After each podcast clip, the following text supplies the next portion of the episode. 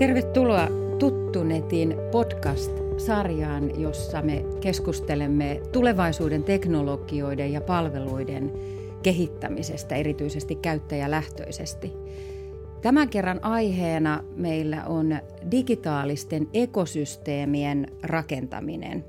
Ja keskustelukumppaneina ovat Minna Komu Oulusta, jossa toimit Oulu Health-ekosysteemin verkostojohtajana ja Markku Niemi, Smart Tampere-ohjelman asiakkuusvastaava.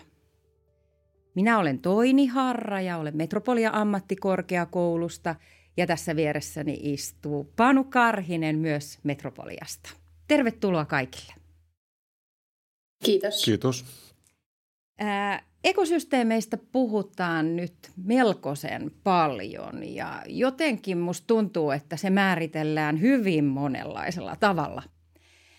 Ihan ekaksi tekee mieli kysyä ää, Minna sulta, että miten siellä Oulu Healthissa on tämä ekosysteemi määritelty? Mitä siihen kuuluu ja mitä te teette?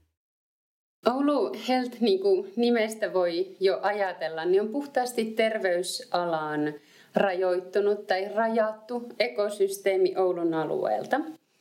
Ja meidän ekosysteemiin kuuluu useita eri organisaatioita, useita toimijoita.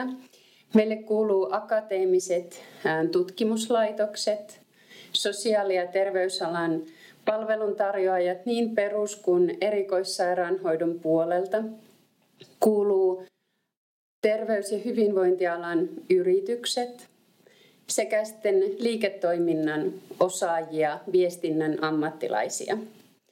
Oulu Heltin tavoitteena, ekosysteemin tavoitteena on tuottaa innovaatioita, tukea yritysten kasvua ja kansainvälistymistä sekä edistää uusien hoitojen ja toimintamallien käyttöönottoa ihmisten terveyden edistämiseksi. Siinä on valtavan monta hyvin erilaista organisaatioa mukana. Ja, ja tota, jotenkin tulee semmoinen mieleen, että se voi olla aika haasteellistakin saada nämä kaikki erityyppiset organisaatiot toimimaan yhdessä. Miten te olette siinä onnistunut? No, ekosysteemin rakentaminen on pitkä työ.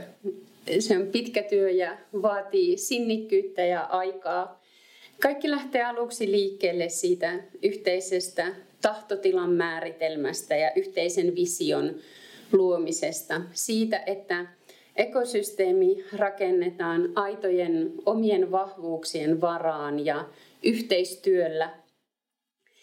Se vaatii myös eri organisaatioista johtajatason sitoutumista asiaan ja se vaatii myös yhteistä toimintaa, yhteisiä projekteja, innovaatiosessioita. Ennen kaikkea se vaatii voimakkaasti viestintää niin ekosysteemin sisällä kuin tekemisistä ulospäin. Se vaatii niitä mekanismeja. Se vaatii sen, että niin kuin esimerkiksi Oulu Heltillä on oma ohjausryhmä. Ohjausryhmällä on oma strategia, oma toimintasuunnitelma – Meillä on se oma brändi. Vaatii resursseja. Vaatii mielellään myös organisaatiorajojen ylittäviä yhteisiä, yhteisiä resursseja ja jaettuja roolituksia. Se vaatii aikaa, paljon aikaa ja sinnikkyyttä ja myös sitä, että ajoitus on oikea tämän kaltaiselle toiminnalle. Ja se vaatii myös rahaa. Ähm, resurssit ja raha on aina totta kai se puutteellinen kohta, mutta, mutta ekosysteemiä ei kannata rakentaa projektirahoituksella, koska kun projekti loppuu, niin ekosysteemin toiminta loppuu ja silloin se hiljainen tieto katoaa projektin päätyttyä ihmisten mukana. Eli sillä lailla rahaa ähm, niihin ja tahtotilaa sen yhteisen tekemisen toteuttamiseksi. Tässä tuli jo todella paljon asioita, varmaan palataan niihin vielä myöhemminkin. Markku, miten teillä Tampereella on, on määritelty äh, Smart Tampere ohjelman ekosysteemi. Mitä sillä tarkoitetaan? No tota, Minna tuossa aika hyvin avasi noita periaatteita. Mä luulen, että meillä on aika lailla samanlaiset määritelmät käytössä. Meillä ehkä aika paljon ajatellaan yritysten kannalta asioita ja mä sanoisin niin kuin lyhyesti niin, että ekosysteemi on semmoinen verkosto, jossa niin kuin yksi plus yksi on enemmän kuin kaksi. Eli kun laitat sinne jotain, niin saat enemmän itsellesi takaisin. Silloin aletaan puhua siitä, että se ekosysteemi toimii.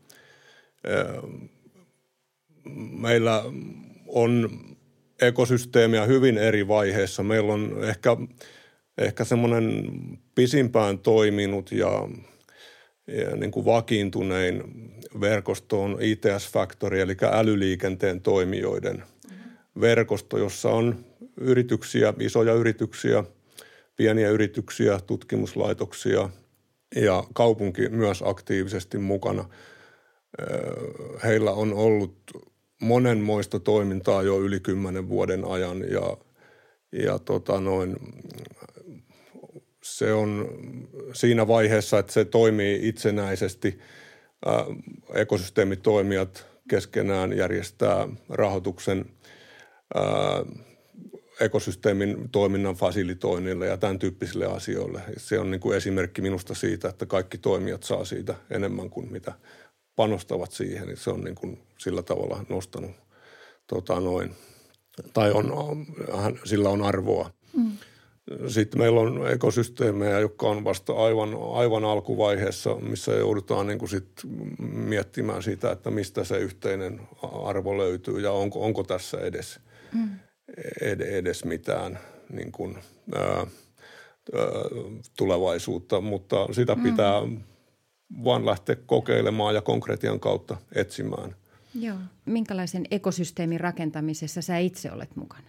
Mulla on itsellä vastuulla kaksi ekosysteemiä. Meillä on tämmöinen IoT-toimijoiden ekosysteemi, missä, mikä on myöskin aika lailla alkuvaiheessa. Tampereella on paljon Nokian rakennemuutoksen myötä syntyneitä pieniä startup-alueen firmoja, jotka toimii IoT-alueella. Ja tota noin, kaupungilla on paljon tarpeita, jossa IoTta voitaisiin hyödyntää – tässä IoT-ekosysteemissä on yritetty niin näitä, näitä kahta yhdistää ja, ja minusta jossain määrin onnistuttukin. Mutta vielä jää sitten nähtäväksi, että päästään, päästäänkö esimerkiksi tämmöisen älyliikenteen ekosysteemin tasolle niin, että, että myöskin niin kuin näiden kokeilujen jälkeen löytyy sitten firmojen kesken yhteistä pohjaa.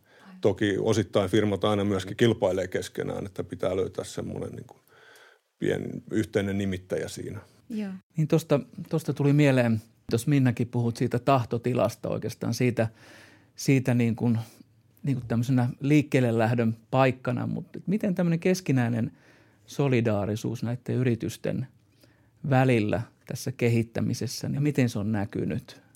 Esimerkiksi tutkimushankkeessa, EU-hankkeessa semmoinen löytyy aika helpostikin, kun puhutaan asioista, jotka on ehkä liiketoiminta on vielä muutaman vuoden päässä. Sieltä löytyy niin kuin yhteistä pohjaa suhteellisen helposti, mutta sitten kun tullaan lähemmäs liiketoimintaa, niin sitten pitää alkaa etsiä semmoisia asioita, että löytyykö jotain yhteistä tarjontaa, löytääkö firmat toisensa sillä tavalla, että pystyisivät tarjoamaan esimerkiksi isommille yrityksille isompaa kokonaisuutta. Tästä on meillä Tampereella minusta hyvä esimerkki. Meillä on muutamia yrityksiä, jotka, joiden asiakkaita on autoteollisuus. Ja autoteollisuudessa on hyvin pitkät tuotekehityssyklit ja pitkät valintaprosessit. Startupin, vaikka olisi kuinka hyvä idea, voi olla hankala päästä keskustelemaan jonkun Volvon tai – saksalaisten isojen autotoimijoiden kanssa, mutta, mutta tämmöisellä ekosysteemillä voi olla arvoa sillä, että voidaan tarjota isompia kokonaisuuksia ja ikään kuin nostaa, nostaa profiilia ylemmäksi. Ja sillä tavalla saada huomioon mindshareia. Eli se liittyy jotenkin siihen, että, että, tota, että nämä yritykset ei niinkään kilpailisi tuotteilla keskenään, vaan etsisi niin kuin semmoisia niin kuin toisiaan täydentäviä tuotteita ja rakentaisi siitä Nimenomaan. sitten tätä konsorttioon. Koska sitten taas jos ajatellaan näitä isoja yritysten kannalta, niin siellä ehkä trendi on se, että halutaan nostaa isompia kokonaisuuksia. Mm. Samoin kuin julkisella sektorilla myöskin. Se tekee niin kuin joskus pienemmille yrityksille hankalaksi tarjota, mutta yhteistyöllä semmoinen mahdollistuu. Kyllä. Mites Minna, miten tämä teillä Oulussa näkyy? Yritykset ovat kyllä hyvin isolla sydämellä myös tässä toiminnassa mukana ja erityisesti niin kuin tuossa oli puhe, niin se yritysten yhteinen palveluntarjonta on yksi asia. Mutta sitten on ihan toinenkin asia, että on paljon sellaista tietoa, mitä yritykset voivat jakaa keskenään toisilleen äm, säästääkseen toistensa aikaa. Esimerkiksi meillä me järjestämme säännöllisesti Oulussa – tämmöisiä Health Business Breakfast-tapahtumia, jossa, johon kutsutaan meidän alueen yritykset paikalle. Ja ne aamupalat rakentuu jonkun teeman ympärille, jolloin yritykset voivat jakaa luottamuksella sitä tietoa niille muille yrityksille. On ollut esimerkiksi näitä kokemuspuheenvuoroja, jos on ollut ulkomailla vaikka kiihdyttämöohjelmassa pienet yritykset tai myyntikanavien hahmottamisessa, että miten vaikka sairaaloihin myytäessä, mikä on toiminut ja mikä ei, tai kansainvälisistä markkinoista, että miten vaikka tilanne on heidän mukaan tällä toimialalla erilainen Ruotsissa kuin Suomessa tai Saksassa. Niin paljon myös sellaisen tiedon jakaminen, mikä on hyvin arvokasta yrityksille heidän toiminnan kannalta. Mm.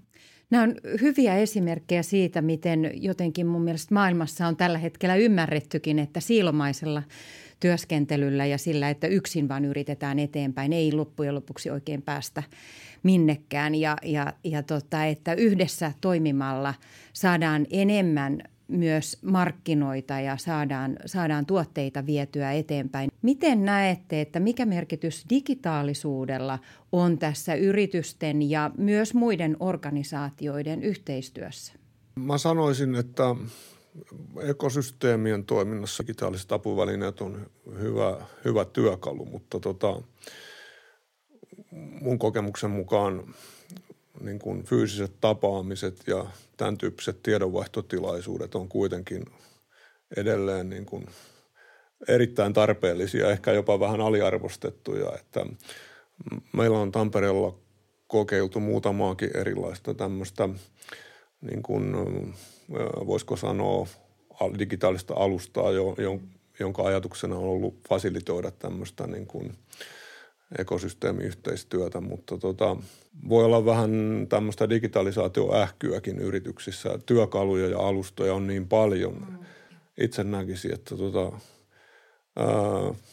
tämmöiset säännölliset tapaamiset, tilaisuudet on, on edelleen paikallaan ja sitä tukevaan, tukemaan voidaan tehdä sitten erilaisia työkaluja ja alustoja. Joo.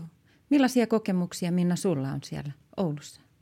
No osittain kyllä hyvin samankaltaisia. On totta kai selvää, että digitaalisuuden avulla on helpompi ylläpitää jo luotuja suhteita kuin luoda täysin uusia suhteita, mutta ennen kaikkea kokisin, että, että tärkeimpänä on se, että palveluja digitalisoidaan ja ne olisi ajasta ja paikasta riippumattakin saatavilla. Tämä on äärimmäisen tärkeää miettiä niitä vaihtoehtoisia tapoja luoda suhteita ja rakentaa suhteita. Ja. Mm.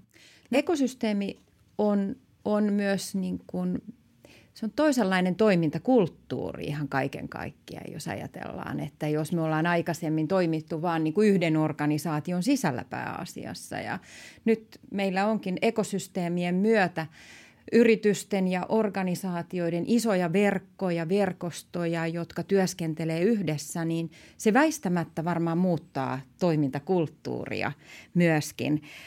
Öm, nimensä mukaisesti se perustuu systeemiselle ajattelulle ja, ja tota, nyt olisi kiinnostavaa kuulla, että minkälaisia kokemuksia teillä on tästä toimintakulttuurin muutoksesta ja miten sitä edistetään. Tuossa alussa varmasti Minna toitkin esille juuri niitä tekijöitä, mitkä on mukana vaikuttamassa siihen, mutta jos nyt keskityttäisiin vielä ihan erikseen tähän aiheeseen, niin mitä haluaisitte nostaa esiin toimintakulttuurin näkökulmasta? Mitä se edellyttää organisaatioiden toiminnalta? On hyvin laaja ja aika haasteellinen Ensimmäisenä se vaatii sen ymmärryksen, että kaikkea ei voi kontrolloida. On erilaista toimia ekosysteemissä, joka koostuu useista organisaatioista ja julkisista toimijoista ja yrityksistä ja mitä tahansa ihan pienestä startupista ison pörssiyritykseen ja kaikkea siltä väliltä, niin ekosysteemissä ihan kaikkea et voi kontrolloida. Ja se hyväksyä myös se, että muutos ottaa aikaa, mutta se, siinä perusedellytyksenä on se vahva luottamus ja usko yhteiseen tekemiseen ja luottamus myös siihen, että tässä ollaan yhdessä menossa eteenpäin eikä kukaan ole ottamassa pois mitään keltään. Päinvastoin kun saatetaan erilaisia tekijöitä yhteen, niin ne omat ajatukset, organisaation omat ajatukset voi saada hyvin erilaisia sykäyksiä uusien innovaatioiden synnyttämiseksi, kun hyödynnetään eri toimijoiden resursseja, eri toimijoiden sitä ydinosaamista ja tuodaan niitä yhteen. Ja ajatellaan, että meillä voi olla myös niin kuin jaettuja resursseja. Että ei tarvitse olla yhden organisaation oma resurssi, vaan voidaan myös jakaa, jolloin tieto siirtyy ja mahdollistaa uudenlaisia ajatuksia ja uusia innovaatioita. Onko, onko syntynyt jotain, jotain uusia käytäntöjä tai, tai pelisääntöjä? Onko tämä ekosysteemi tuonut jotain uudenlaisia käytäntöjä? Mikä sitä yhteistyötä tukee?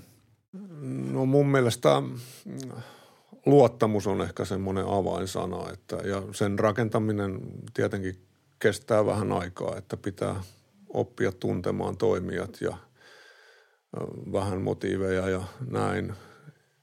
Ja minun mielestä ehkä yksi hyvä tapa rakentaa sitä luottamusta on konkreettiset hankkeet, konkreettinen tekeminen. Ja meillä on Tampereella muutamia tämmöisiä alustoja. Kaupunki on avannut tiettyjä alustoja yritysten käyttöön, missä voi sitten yhdessä tehdä testejä, projekteja. Se, se on ollut yksi semmoinen hyvä tapa tavallaan tuoda toimijoita yhteen ja ää, tehdä sitten vaikka EU-tutkimushankkeita tai muita pienempiä pilotteja näitä alustoja hyödyntäen.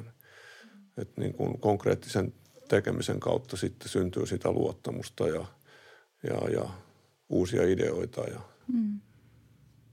Rakennetaan yhteistä kokemusmaailmaa, ja, kyllä. Ja, jota sitten jaetaan. Kyllä. Joo, kyllä. Tuota, yksi tärkeä asia vielä, johtaminen. Verkostojohtamista tässä varmaan tarvitaan ja, ja Minna oletkin verkostojohtajana siellä, niin tota, olisiko sulla muutama asia, mitä liittyy erityisesti siihen – johtamisen näkökulmaan. Minkälaista johtamista hyvä ekosysteemitoiminta edellyttää? Ekosysteemin johtaminen on varmaan jo käsitteenäkin haasteellinen asia, kun ekosysteemit koostuvat, ovat niin hyvin erilaisia ekosysteemit ja ekosysteemit keskenään. Ja meidän tapauksessa Oulu Helton valtavan suuri ekosysteemi kasaa niin akatemian kuin terveydenhuollon ammattilaisia, yrityksiä ja liiketoiminnan osaajia. Ennen kaikkea koen, että tärkeintä myös siinä johtamisessa on selkeä, tai en ehkä käyttäisi sanaa johtamista, mutta sanoisin, että tärkein edellytys ekosysteemin toiminnassa on voimakas roolitus.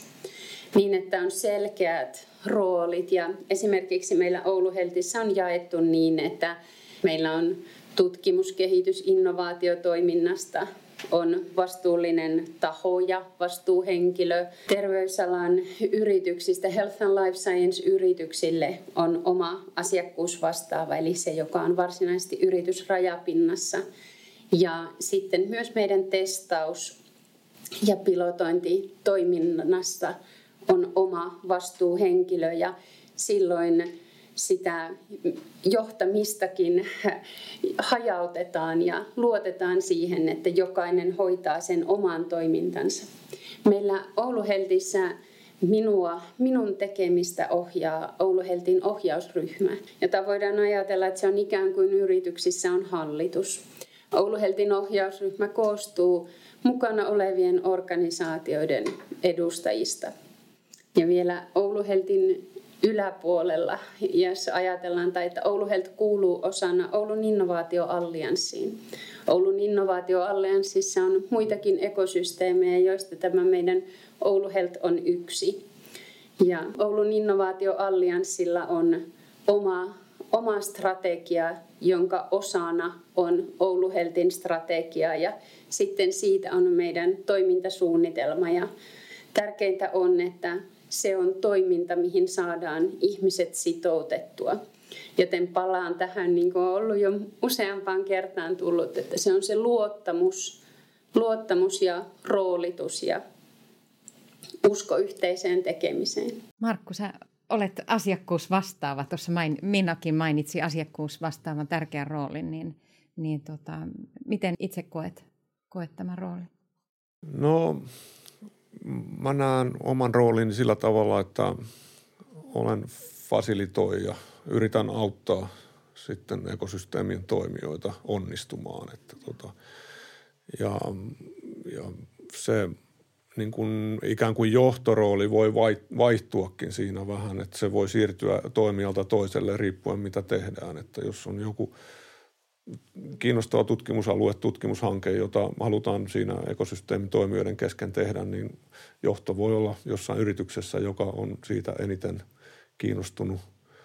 Ja sitten taas jossain muussa, ne voi olla muualla, mutta tarvitaan fasilitaattori, joka ikään kuin sitoo langanpäitä yhteen ja ikään kuin kertoo niitä, vinkkaa niitä yhteisiä kiinnostuksen kohteita. Ne ei välttämättä ole aina itsestään selviä – vaikka voisi kuvitella. Niin. Mitenkäs sitten tulevaisuus? Miltäs, miltäs ekosysteemien tulevaisuus näyttää ja mihin tarkoituksiin tämmöisiä digitaalisia ekosysteemejä voisi vois käyttää? Että onko siellä näköpiirissä ehkä, ehkä niin kuin käyttäjän enemmän vielä käyttäjän näköisiä palveluita ja tuotteita tai saavutettavimpia, käytettävimpiä palveluita ja tuotteita, vai miten te, miten te näette? No itse näkisin niin, että, että erilaiset verkostot ja suhteethan ovat voimakkaasti tätä päivää, mutta ne ovat ennen kaikkea myös sitä meidän tulevaisuutta ja tulevaa. Ja silloin myös esimerkiksi itse ekosysteeminä teemme myös paljon niin kansallisesti kuin kansainvälisesti yhteistyötä muiden ekosysteemien kanssa – jolloin se myös auttaa ja mahdollistaa yrityksille niiden suhteiden luomista muualle Suomeen tai muualle ulkomaille. Esimerkiksi meidän tapauksessa vaikka pilottien saamista Saksan sairaaloihin tai, tai muuta myös se palvelujen digitalisointi, niin kuin mainitsin tuossa aikaisemmin, että meidän Oulu Heltin yksi peruspilareista nyt on rakentaa ajasta ja paikasta riippumattomia palveluita. Ja myös siihen silloin tarvitaan verkostomaista tekemistä ja monen yhteistä osaamista. Mitäs Markku, minkälaisia ajatuksia? Mä ehkä nostasin tähän semmoisen näkökulman, että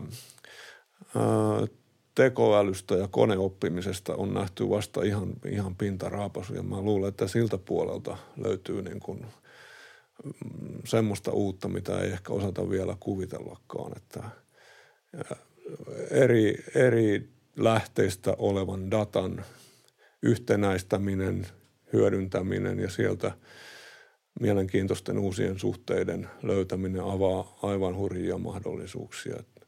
Meillä on Tampereella niin kaupunkiympäristön IoT-ratkaisujen suhteen tehty tällä puolella pieniä kokeiluja ja on niin kuin ehkä todennettu se, että siellä on aivan valtavasti mahdollisuuksia. Ja tämä kun laajennetaan sitten rakennuksiin ja terveyspuolelle, niin tota noin, uskon, että sieltä löytyy niin kuin vastaus tuohon kysymykseen. Mutta että sitten tietenkin tässä tullaan taas kysymykseen luottamuksesta ja miten sitä dataa hallinnoidaan.